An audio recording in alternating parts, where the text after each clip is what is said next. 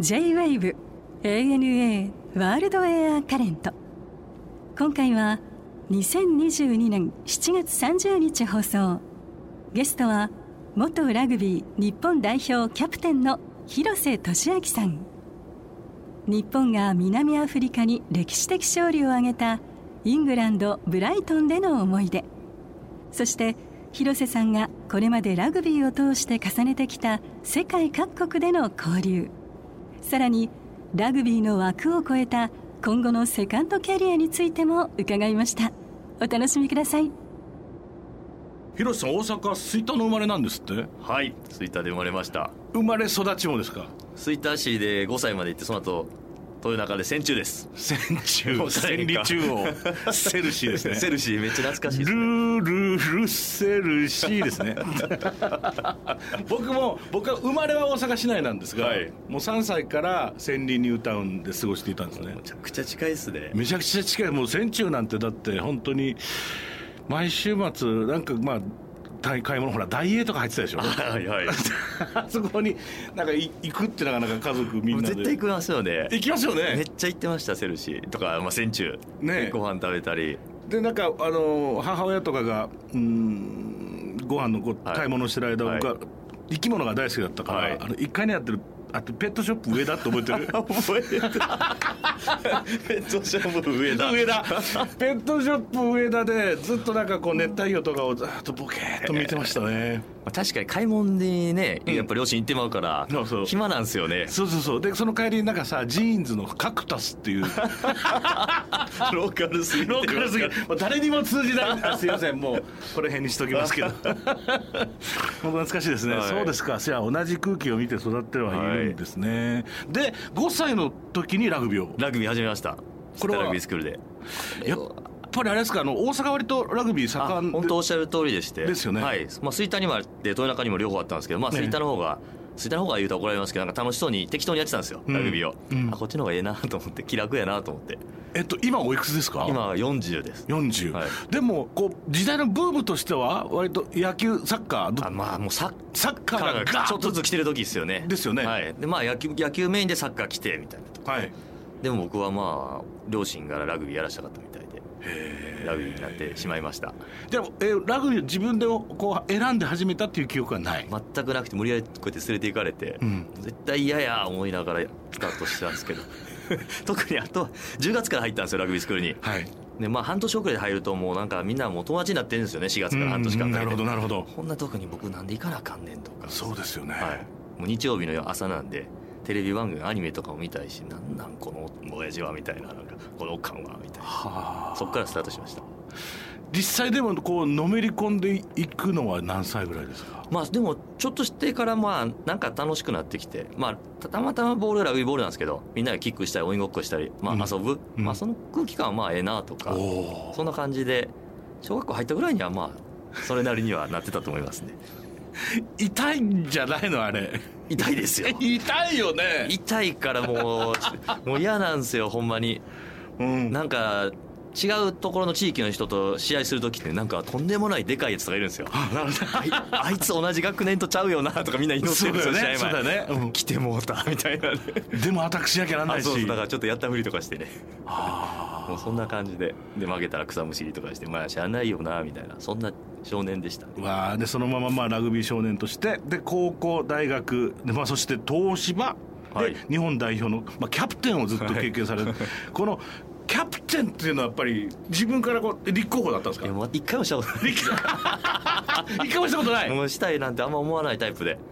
おどっちかっていうと僕結構あんまりないないなんていうんですか、社交的じゃないのが、はい、内向きな人なんで結構こうやって見てるのが好きなのに、なんで俺キャプテンやねんぐらいの感じです。へえ。でもな続けていくってのはやっぱり素質があった、なんか素質を、まあ、見抜いていただいたのかもしれないですけど、うんまあ、いわゆるなんかこうむちゃくちゃ行くぞ来いっていうキャプテンじゃなかったので、周りのみんなも苦労したかもしれない。あとはまあちょっとラグビーがみんなよりうまかった、うん、だからプレーで引っ張れたっていうのがもしかしたらあったかもしれないですね。でもね、ここにちょっと資料にね、はい、エディ・ジョーンズヘッドコーチからね、自分がラグビー界で経験した中でナンバーワンのキャプテンだって言わしめたということですけどこの多国籍メンバーの多い、ね、このラグビーにおいても、はい、やっぱりこれまたまた変わってくるでしょ。だってこう外国人がいっぱいいる、いろんな国籍の人がいる中で、まあ、これは確かに言っちゃいますね。すごい、うん、まあイエスのはっきりしてますし、議論もすごいある、あるですし、まあ、日本人ってなんかなんとなくとかこうあうんとかこういうの好きですけど、うん、海外の選手はやっぱはっきり言わないと、俺知らなかった、聞いてなかったとかいうのはやっぱりあったんで、最初は苦労しましたけども、うん、でもみんないいとこあるし、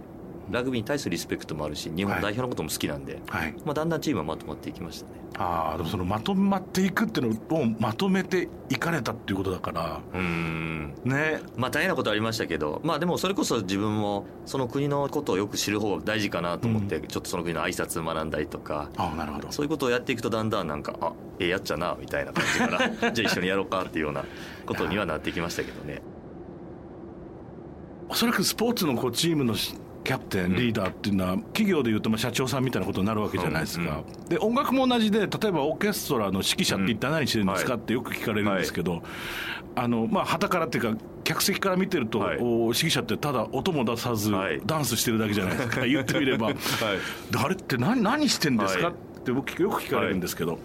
その時必ず答えるのは、あの企業の社長さんと同じじゃないですかって言うんですよ、はいはい、でワンマンでぐいぐい引っ張っていく社長さんもいれば、はい、うん、みんなの意見をなんかうまいこと聞いて、はい、なんか雰囲気を良くして音を良くする人もいるし、はいはい、だから指揮者コンダクターと一言で言っても全然仕事の仕方は違うと思いますって答えるんですけど、はい、めっちゃ面白いですね、うん、それでなんか僕らで言うと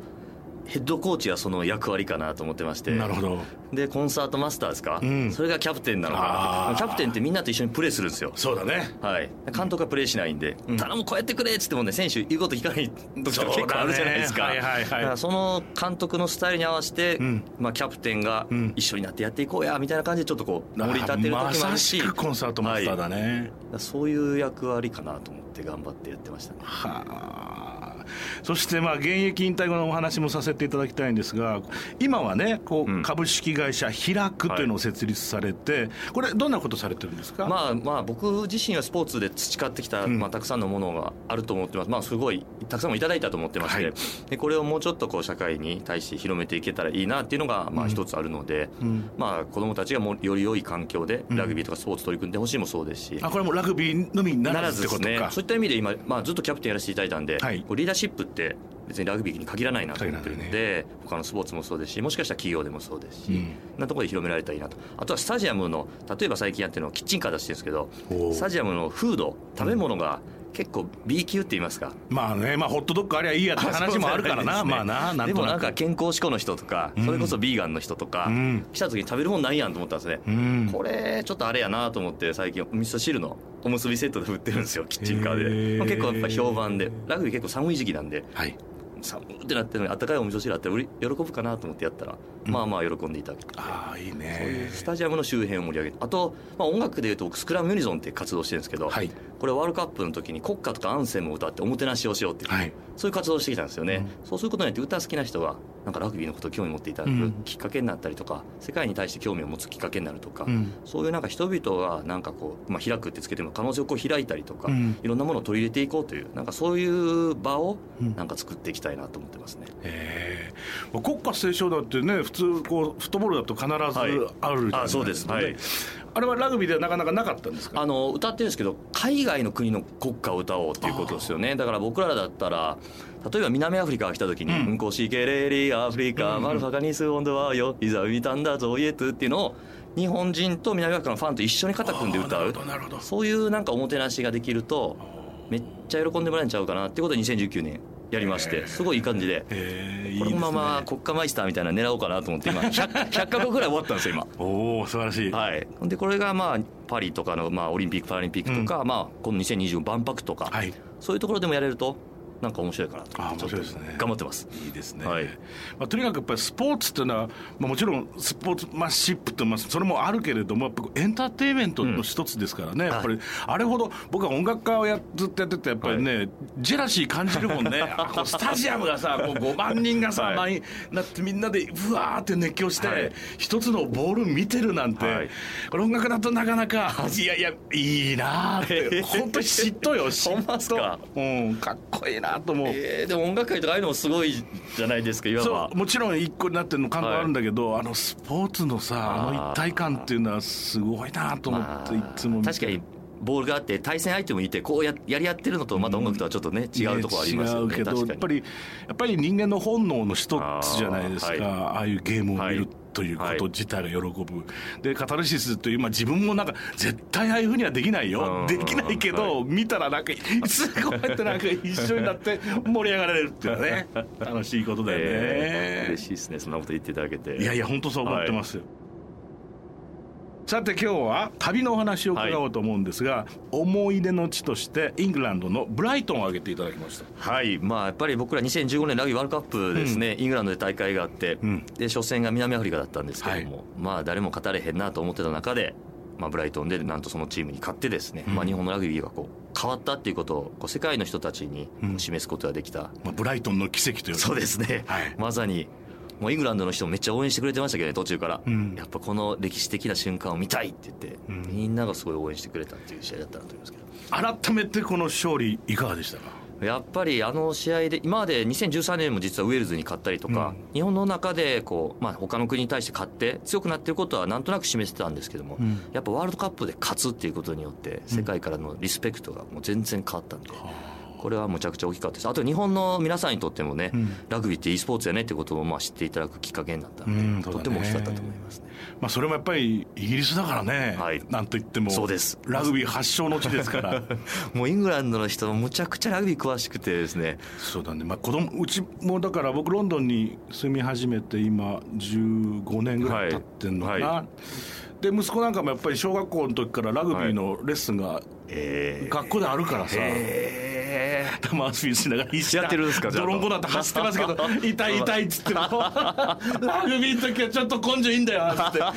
言ってますけど、えー、でもええ経験っすね、すごい。そうですね、だからまあラグビーに関しては彼らもよく見てるし、はいはい、楽しんでるし、はい、まあ、イギリス人にとっては、まあ、フットボールもそうですけど、はい、やっぱりラグビーもものすごくこう親しみのあるスポーツだからね、はいはい、だからまあ勝った翌日なんてもう本当にイギリスの人みんなからおめでとうおめでとうって、うん、もう外走っててるジョギングしてる人たちもおめでとうだし、チャリンコ乗ってる人もわざわざ帰ってきておめでとうコングラチュレーションコングラチュレーション、すごかったですね。あ、そうだね。いや日本とはやっぱりちょっと温度差があるよね、はい、ありますね、やっぱり確実にね、はいはい、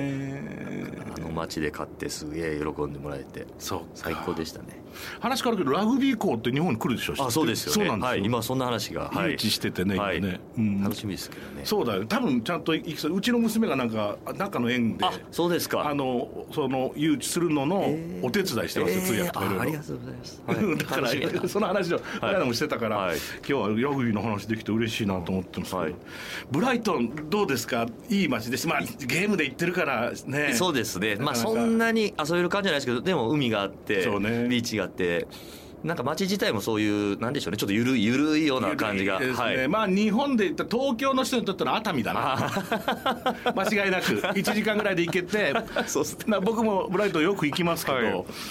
まあ、なんかいちにちで日帰りで、はい、ビーチで遊び で,、ね、で帰ってこれるとか、はい、あそこの、まあ、あのピアっていうところ、はい、あのゲーセンがあるから、はい、ゲーセン息子ちっちゃい時はしょっちゅう行きました。毎週末ブライト行ってましたねあ、ますか。でちょっと釣りができたりするんで、はいはいはい、まあ、そこで遊んで、まあ、いちじかんぐらいで、まあ、家ロンドンにも帰るっていうことですけど、綺麗、ね、な街ですよね。綺麗ですね、うん、はい、ビーチリゾートもあるし、はい、まあ、そういったちょっとヒッピーカルチャー的なところもあるじゃないですか、はいはいはい、まあ、あのゲイの人たちもたくさんいるからね、はいはい、うん、だからそれでまあ僕らもカフェ行ったりとか、ちょっとまあ試合でない選手って試合の日もそうで試合の前の日の夜とかも結構暇なんで、ちょっとお茶しに行ったりとか、シーフードのレストランとかもたくさん あ, ありましたね。美味しいのたくさんある。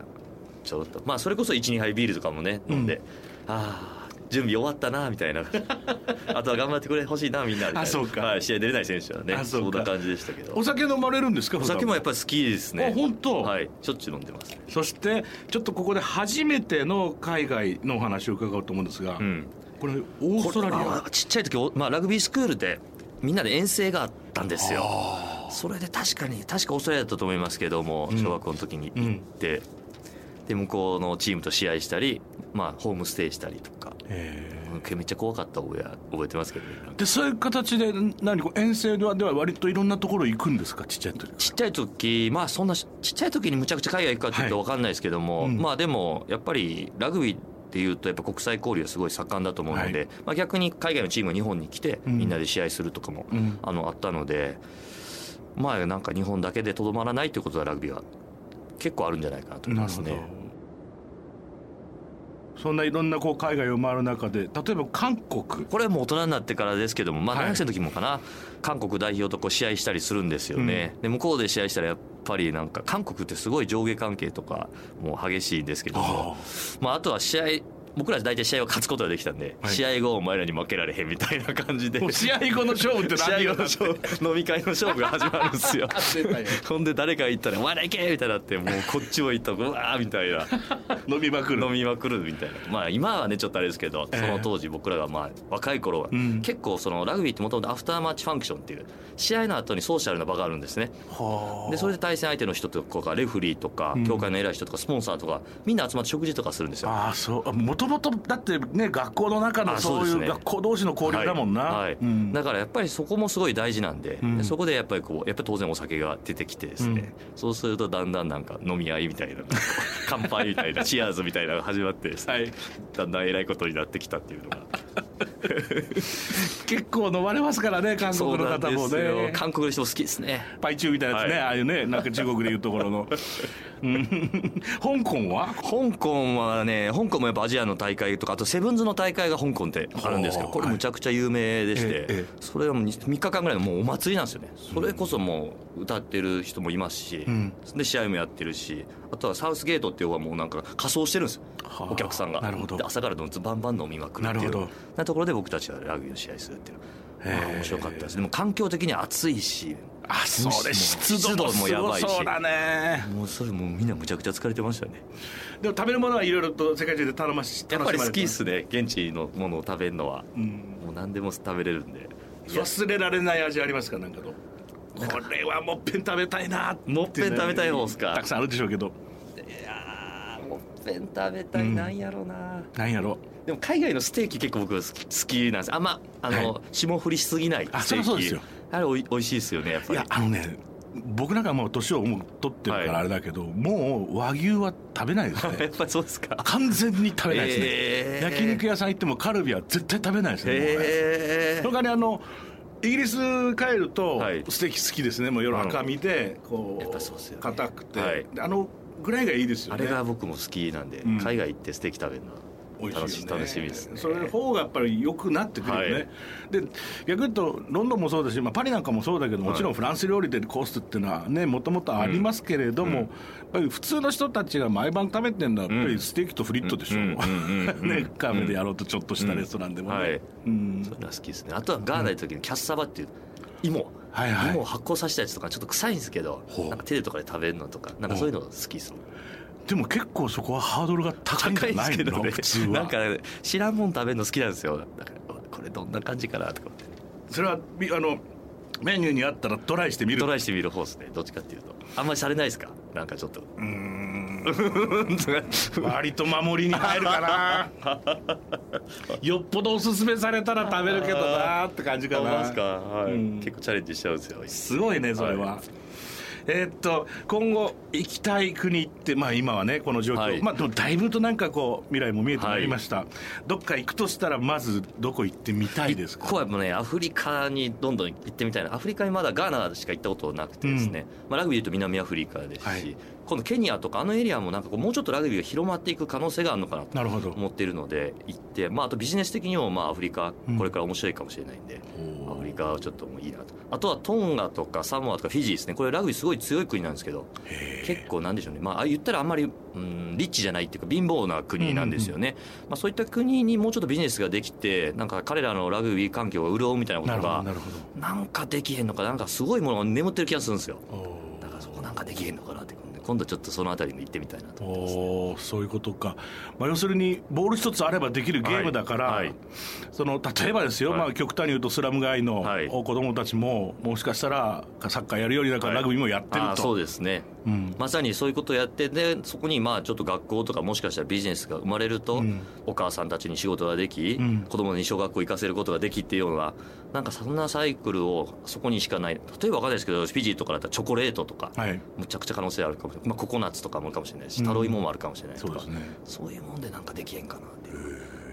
面白い、ね、で行ってみたいですね、はい、さて来年はフランスでラグビーワールドカップが開催されます。これ前回は日本開催で、うん、国内でもさらに多くの人にこうラグビーの魅力が届いたと思うんですが、はい、さて来年日本チームの躍進これは期待できると思ってていいですか？そう思っています、うん、日本代表の合宿宮崎でやってるんですけど見に行ってきたんですけどすごいいい雰囲気で楽しそうにやってる感じだったんで、うんうんまあ、楽しみですね、まあ、前回ベストはちまで行って、はい、今度、まあ、アウェーでベストはちまで行ったらまあむちゃくちゃすごいことだったのでそこまで行ってくれたらめちゃくちゃ嬉しいですね。いいですね、はい、期待したいですね、はい、さて今回このごほんが出ました、はい、これは広瀬さんの本、えー、相談される力誰もに居場所を作るごじゅうごの考えという本ですが発売になっております。これはどういったごほんですか？はい、まあ、これはまあ自分自身がこうこれまでまあ、キャプテンやったりといろんなことやってる中でこうあこれがええんちゃうかなっていうものをごじゅうごつらつらつらっと書いたっていう本なんですけども、まあ一つはなんか関係性っていうんですかね、どう仲間になっていくかっていうのが一つと、あ二つ目は自分自身のスタンスっていうかどういうスタンスでこう物事を捉えていくのかっていう、まあこういったことがまあメインで書かれているような本かなと思いますね、うんうん、相談されること多いですけどまずこう聞かれたらどういう立場でどうどんな言葉をおかけになろうと心がけてらっしゃいますか？まあ、僕自身はなんかこう答えを持ってるとか何かをしてあげようという感じじゃなくてまずはもう純粋に話を聞くって言いますかね、うんそれが大事なことかなと思うんで、まあ、なんか相談してきてくれて あ, ありがとうなっていう感じで僕はなんか自分がなんか変な人とかなんか上からやったら多分相談はしに来てくれないんじゃないかなと思うんで、うん、あまだまだそんな人で入れたんやなっていうことから入って、うん、でどんな相談なんかなっていうのを聞きながら、うん、自分やったらどんなことできるかなっていうことをなんか考えますね。もし自分がその立場だったらと考えてそれをサジェッションするそういう時もありますし、うん、全然分からへんかったらあ俺分からへんわちょっとじゃあこの人相談してみるとかね、うん、なんか全部は全部自分で解決できないかもしれない、はい、でも最初はまあなんか話聞いてほしいっていうのが多分そうないと思うんで。そうですよね、はい、大切なことはどんなことだと思います？その相談ってすごく大変なことだと思うんですよね、はい、もうやっぱりでも相手の身に立つのはすごい大事かなと思って、うん、ほんまに大変なんやろうなと思って、うん、よく来てくれたなと思いながら話をこう聞いてみるっていうことかなと思いますけど、うん、やりがいやりというか好き、好きですか？人の相談乗るのは。まあなんか僕も相談乗りたいっていうか乗ってほしいとこやっぱりたくさんあるんで、うん、お互い助け合いかなと思いながらやってますし、まあ、その相談から何か生まれることもたくさんあるんで、うんまあ、好きですね。あとよく思うんだけど、はい、例えば一つの物事何かこう問題が起こっていて相談したいなと思う人がいるとするじゃない、はい、でその人にまあ今のこのご時世だとさ、はいまあ、例えば ライン するだとかさメールするだとかさ、はい、それも普通に相談というものにはなるじゃない、うんはいところがさそれよりももっと大切なのはさ、はい、じゃあちょっといちじかんでいいから、はい、酒でも飲みに行きませんか、はい、って言って、はい、結局何も話しなかったけど、はい、解決しちゃってるってことないありますよね。あるよね。ありますよね。あの人と人ってさ、はい、別に言葉じゃないところでの、はい、なんかこうコミュニケーションがたくさんあると思うんですよね。めちゃくちゃあると思いますね、ねはい、やっぱりなんか安心感とか誰かとつながってるのを感じられるとか そうそうそう、うん、それってすごい大事なんで、うん、やっぱりね、まあ、デジタルも大事ですけど人と人があって同じ空間を共にするのはすごい大事だと思いますね、はい、きっとまあそんなちょっとなんか、ね、悩みあったんだちょっと一晩飯でも食いましょうよって言うと大体いいんじゃないの最近よくそう思ってますけどさて、先ほどもこうフィジーでこのチョコレートなんて話もありましたけど、この発酵食品というのもちょっとこうメモに書いてあるんですが、はい、これはどういうこと？まあ、これはですね、発酵食品って、まあ、特に日本って、まあ、納豆もそうですし、味噌汁も甘酒もそうですし、うん、むちゃくちゃ発酵食品にこう満ち溢れてる場所だと思うんですよね。もうほぼ発酵してますもんね、はいはい、で海外行ったらやっぱ味噌汁飲みたくなったりするじゃないですか。する、もうしょうがない、もう嫌になっちゃう、ね、そうなんですよ、うん、だから日本人にとっては味噌汁って当たり前すぎて、はい、この素晴らしさ気づいてなくて、はい、でも味噌なんてもう日本でよんじゅうねんかん よんじゅっパーセント ぐらい減ってるのかな、うん、生産量でしょうね。だからもう実はやばいんですよね、うん、で味噌蔵の地方の味噌蔵とかいっぱい潰れてるし、はい、それやばいやんということで、もう一度この素晴らしさをみんなで認め合おうよとか、世界に発信していこうよということがとっても大事なことなんじゃないかなと思っていて、うん、だからこの味噌とか甘酒をちょっと日本から世界へとか、逆に世界から日本へとかっていう流れがなんか作られへんかなと思っていて、でスポーツとかアスリートってまあ食との親和性めちゃくちゃ高いと思ってるんですよね。なんかそうですね、アスリートがこれ取ってましたっていうとなんか聞きそうじゃないですか。そうですね、本当に。だから僕らが言うことによってなんか今ない価値が生まれる可能性もあるのかなと思って、こう発酵食品をどんどん広めていきたいなと思って、うん、まあ頑張ってやってるところですね。あとまあ味噌でいうと植物性のタンパク質なんで、はい、今動物のゲップとかのメタンガスの問題とかありますけども、うんうん、そういったところの解決の糸口にもなるかもしれないんで、うん、まあ、そういった観点がちょっと広めていきたいなと思ってますね。いいですね。さて、これは最後にあの必ずゲストの方に伺ってるんですが、はい、広瀬さんにとっての旅って一体何ですか？旅はもうなんかもうワクワクでしかないですね。もう知らんとこに行って、うわこんなことあったんやし最高っていう、あと思わぬことが起きるんで、それがまたなんか好きですね。思わぬことが起こってでもそこでさ、こう折れちゃう人もいるじゃない、はい、もうだから嫌なのよね、はい、って予定調和の方が好きなのっていう人もいるけど、はい、なんだかね、いろんなことがあるってのはまたそこでの反射神経がないとダメよ。でも、はい、うん、その反射もそうですね。でもなんか人生振り返る時にこんなこと起きてもうたな、はははが好きだなと思ってて、うん、だから予定調和すぎると僕は ね, ねなんか変なことしたくなるって楽しかったです、はい、ありがとうございました。